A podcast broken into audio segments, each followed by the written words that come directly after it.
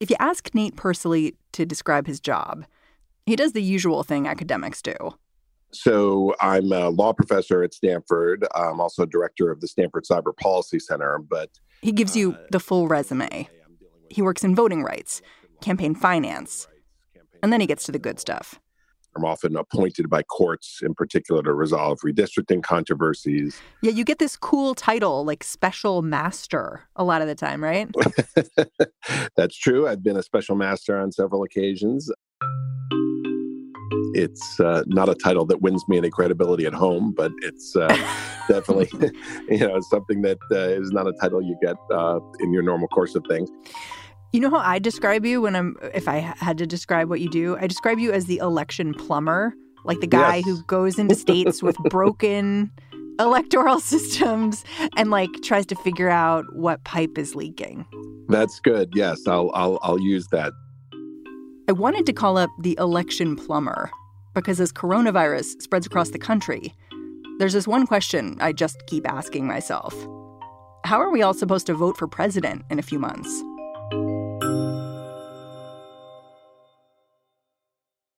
A week ago, Nate was watching as primary voting stalled out in Ohio after the governor ended up in a legal tug of war. Jake Ryle, you're there. Will people be able to vote tomorrow? Tanya, the short answer to that is no. Within the past hour, Ohio's health commissioner had to weigh in at the last minute, make the final call. Now, some election workers say they got a robocall two minutes before they were scheduled to report to their voting location to set things up tonight, and that was at 7. You know, in this moment, everyone's focused on uh, people's health, on the economy. And I feel like you are just waiting for this like other shoe to drop. Like you you've seen these partisan battles over the election play out and, and you can kind of see over the horizon that maybe we're not paying attention to this right now, but we're about to get walloped. Well, but the shoes are already dropping with the primaries. What happened in Ohio last week as they were preparing for their presidential primaries was a harbinger of, of things to come if what happened last week in some of these primary states happens in the fall, then we're going to have real, uh, a real contested election as to who who won and whether the process was fair. Today on the show, Nate's going to explain the potential pitfalls of holding elections during a pandemic, and how, despite the logistical nightmare, we could actually keep this cornerstone of democracy intact. I'm Mary Harris. You're listening to What Next? Stick with us.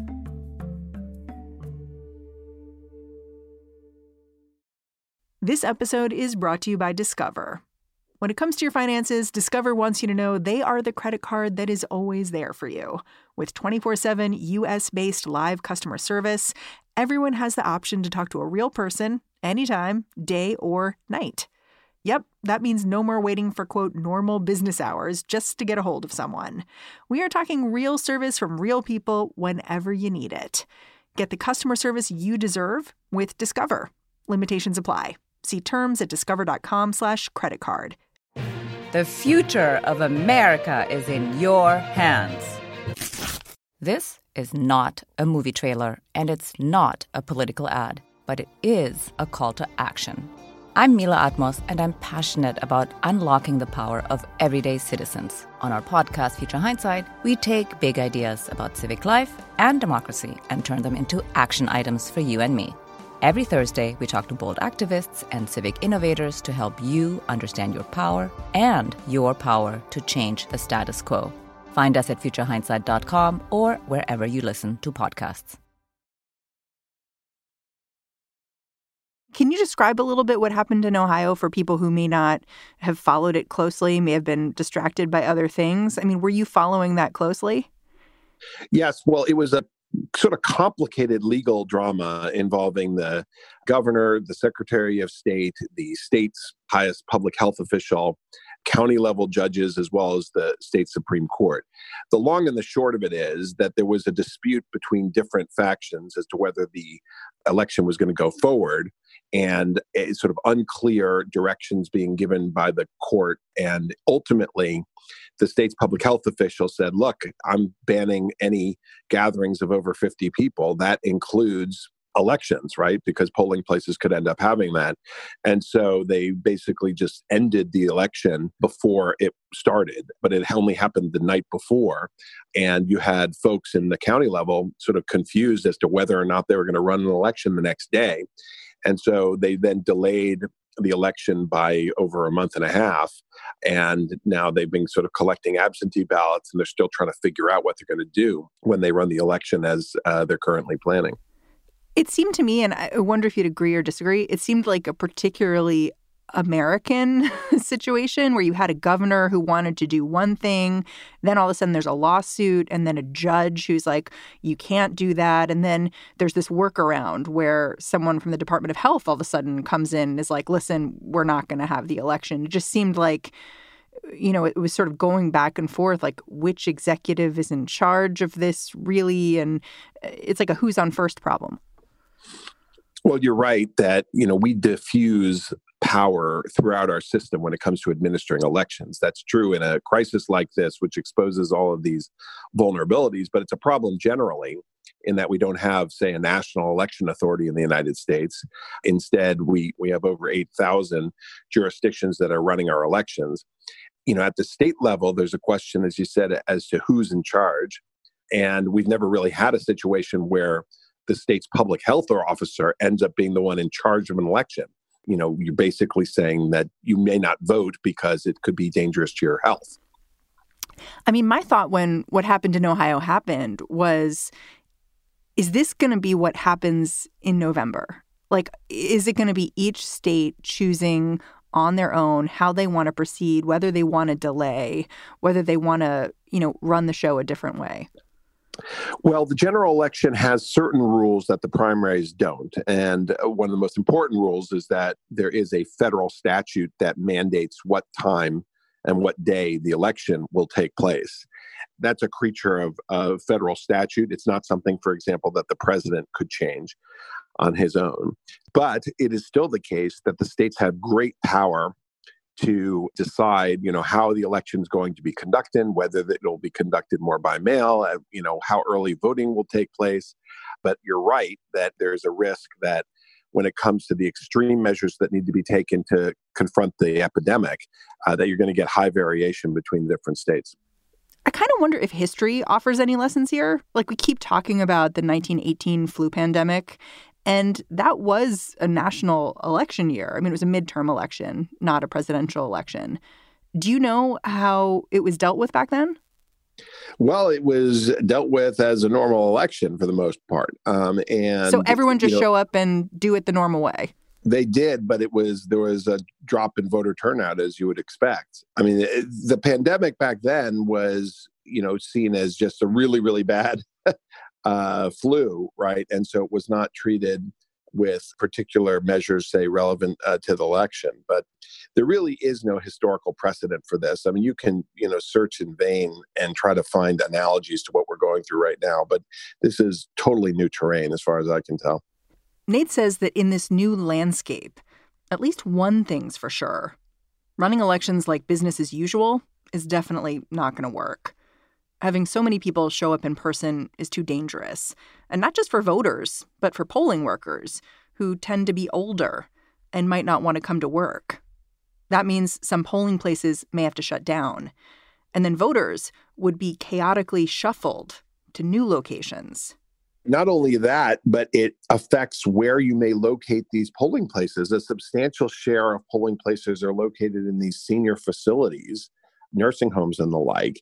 And this might not be an election where you would like you know 700,000 uh, people in a single day going through some of these facilities. Um, same is true with schools. Maybe you'd be concerned about having you know lots of uh, sort of people from the surrounding population going into a school on election day, and so this causes a crisis both of the you know, poll workers, finding enough people to man the polls, locations which will be suitable for voting under these conditions, and then, of course, voter turnout generally, where you might have voters who are unwilling to show up if it's under these conditions.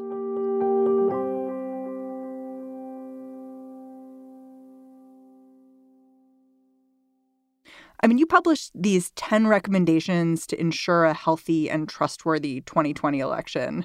But when I read it, it felt to me like it was like one recommendation, which is we all need to be thinking about voting by mail. Why does that seem like the right solution to you?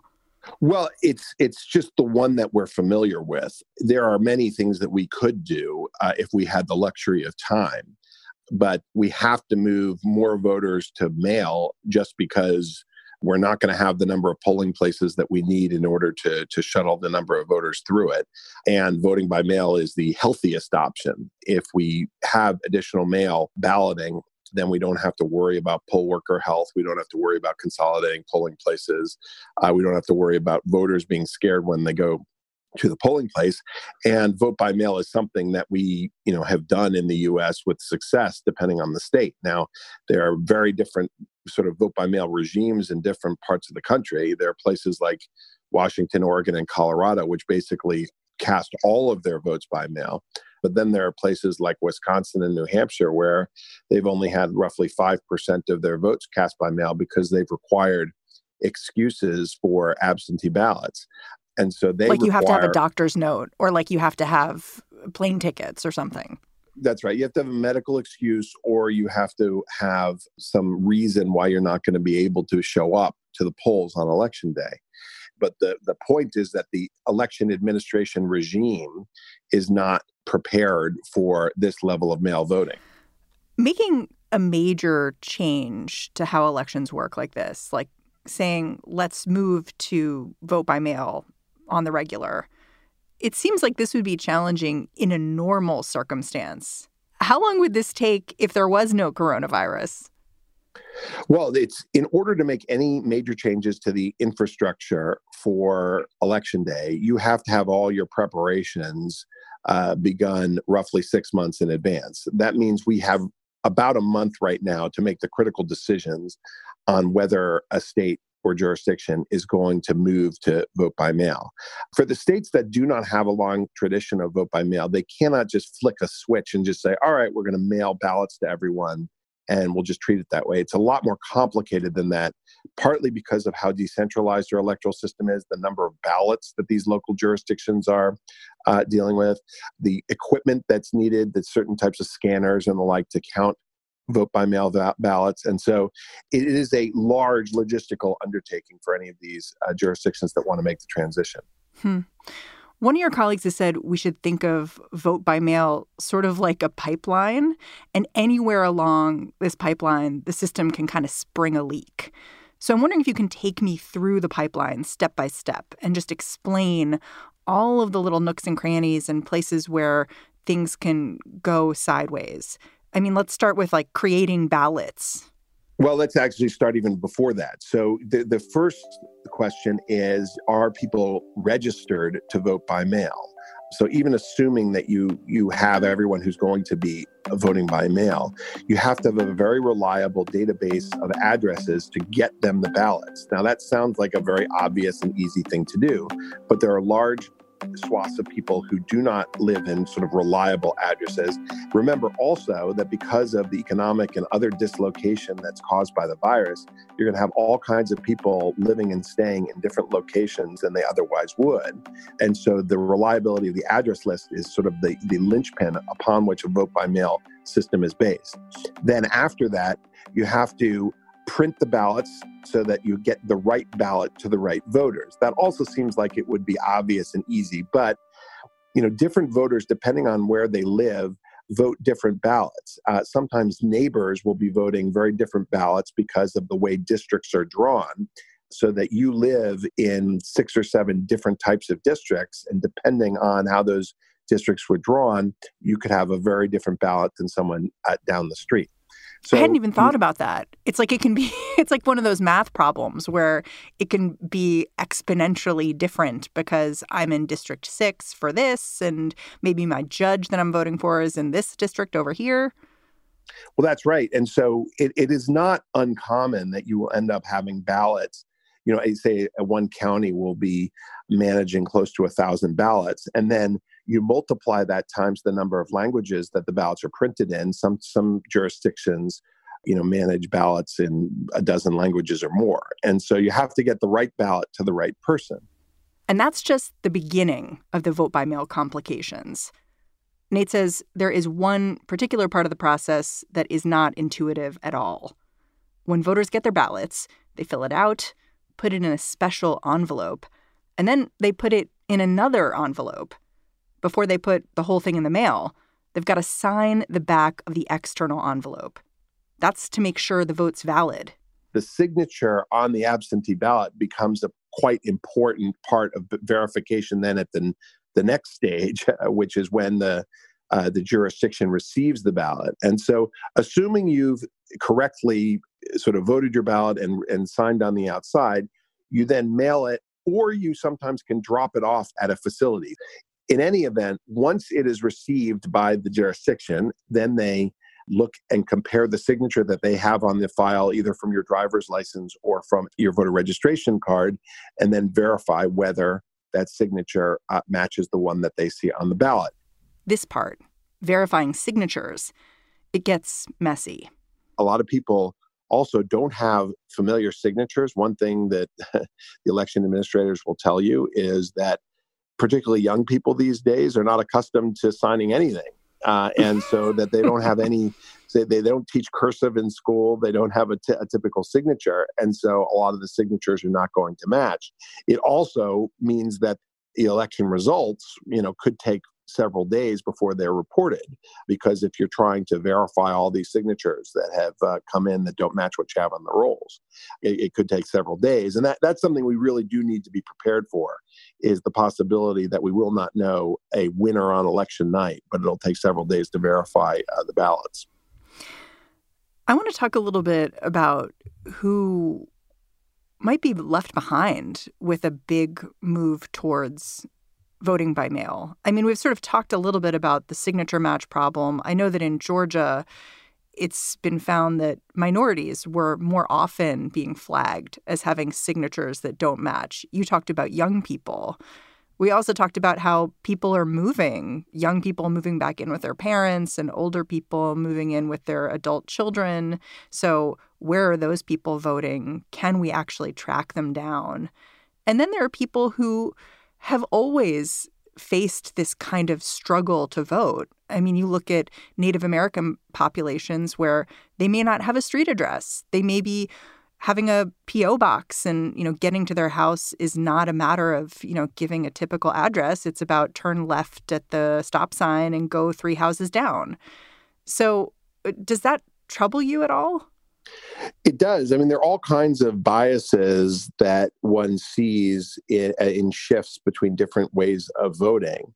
In general, one thing we see is that in states that offer vote by mail as an option, it's still the case that it is predominantly whiter and older folks who are willing to do uh, vote by mail. And so you do see a racial bias in the in the data on uh, who chooses to vote by mail. And a lot of this also has to do with people's lack of trust in the mails to deliver the ballot. And so, one thing that is absolutely critical for this election is to make sure that voters, whatever their race or party affiliation, believe that there's an equal likelihood that their ballot is going to be counted. And one way to do that is to not just trust it to the mail, but to allow voters to vote at home but to deliver their ballot into something that looks like a polling place so that then they feel confident that their vote was tabulated. Hmm. So, what would it take to get this done? I mean, we talked about how we have such a, you know, sort of broken up election system. We have Congress considering this massive stimulus right now. And I know that they're considering support for this kind of measure for vote by mail. I think you estimated it would cost $3 billion. It will cost between two and three billion dollars to really roll out a robust vote by mail program for the fall. I mean, it requires the purchasing of equipment, it requires a lot more poll workers to roll this out. But I want to be clear that it's not just vote by mail as a solution because of the reasons you suggested. There are going to be millions, tens of millions of people who are not going to want to vote by mail.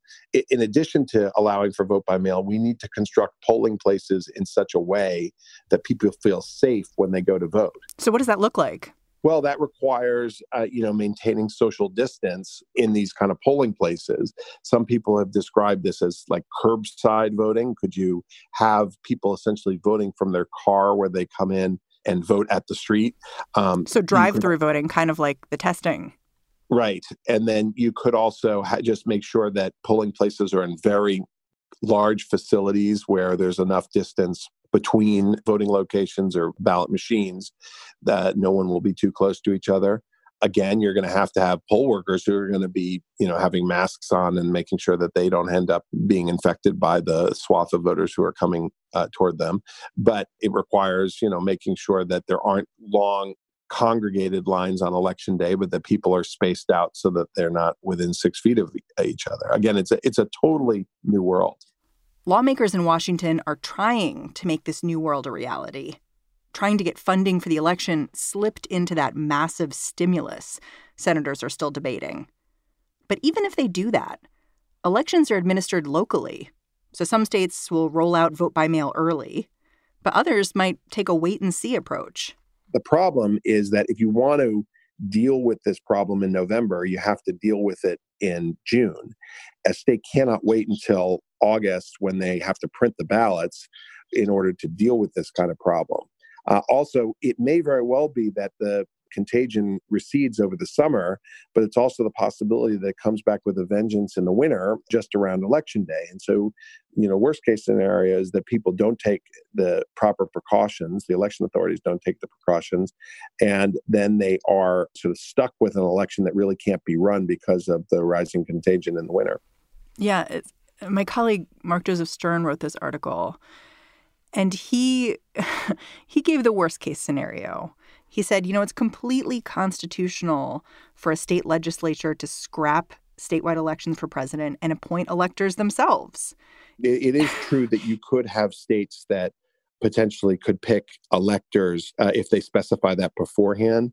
But if there are procedures that are in place on election day, at least by federal statute, that's the procedure that then is chosen for the electors for the electoral college but there is the possibility that you could have you know different types of emergencies as we approach the first uh, tuesday in november where you know they say oh well this is just going to be too difficult. And so therefore we, we would have the state legislature choose the electors. That of course you know provokes a constitutional crisis uh, and so it'll ultimately lead to the courts for them to decide what the uh, proper remedy would be. And so well we've gotten really used to constitutional crises this administration. Yeah, this would be sort of Bush versus Gore on steroids here. I mean, because it, you could have multiple jurisdictions making last minute decisions on how to run the election. Is that the scenario that keeps you up at night? Or do you have another? Well, right now, I'm just sort of focusing on the nuts and bolts of how you get the local jurisdictions to pull this off. You know that, that there's enough there's enough in the short term that keeps me up at night. I'm not thinking about the apocalypse on election day. I mean, it's going to be j- just the basics of trying to get the jurisdictions on the same page as to how to manage this election is is difficult enough. But we you know we can if we dedicate the effort and the resources to it, we can do it. It's not as if we're trying to invent a new technology here or to perfect a voting machine. There are states that are going to run this election without problems, and we need to try to take best practices from those states and to imbue them in the other states that are not currently doing it. But it does require federal resources. So we need at least 2 billion, maybe 3 billion dollars to pull this off. And so it should be part of any stimulus package that Congress uh, passes. Nate Persily, thank you so much for joining me. Thanks for having me. Nate Persily is a professor of law at Stanford University.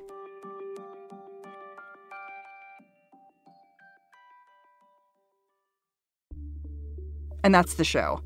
We have been collecting your voicemails and tweets about how you're making it through the coronavirus lockdown all across the country. And what I love about hearing from you guys is that your stories show just how many facets of life are being impacted right now. Hey, Mary, my name's Laura. Um, I'm in Louisville, Kentucky. I'm an alcoholic, and it's been really hard to get to meetings because churches are closing. Everyone's anxiety is up because of this. Everyone's boredom's up because of this, and these are all triggers for a lot of alcoholics. So um, we're just checking on each other more regularly to make sure everyone's doing okay. Love what you're doing. Thanks. Hi, Mary. This is Maggie, and I'm calling from Cincinnati, Ohio. My Facebook feed was flooded with people offering help to their neighbors, and several people made a Facebook group to try to connect people in Southwest Ohio. So people have offered tutoring, rides, childcare, elder check-ins, home cooked meals, financial donations, free coloring pages, gardening advice and seeds, and just a bunch more stuff. Hi, Mary. This is Andrew Foltz calling from Fort Wayne, Indiana. I'm a fifth grade teacher, and we haven't had school all week. Because we're a high poverty district, we're not doing e-learning either. I will say that despite everything that's going on, I saw kids are reaching out, asking for things to do on their own. Kudos for the next generation of kids that are coming up. Uh, hey, Mary. I'm Victoria. I'm from New York. Something I've been trying to do when I do take walks I've been trying to go to places I frequent a lot and been trying to give them money. So I went to my uh, favorite bagel place on the corner and I tried to give them like 60 bucks to sort of make up for the fact that people aren't going to be going as often. And Joe, who owns the place, turned to me and he said, no, I will not accept that money. We're here to take care of you. It's really wonderful to remember that we are part of a larger community, even if we all can't touch each other and see each other as often. Uh, keep doing the great work. Love you guys. Bye. Thank you for sending them. Keep the calls coming. Our number is 202 888 2588. You can also tweet at me. I'm at Mary's Desk. What Next is produced by Daniel Hewitt, Jason DeLeon, Mara Silvers, and Mary Wilson. I'm Mary Harris. I'll talk to you tomorrow.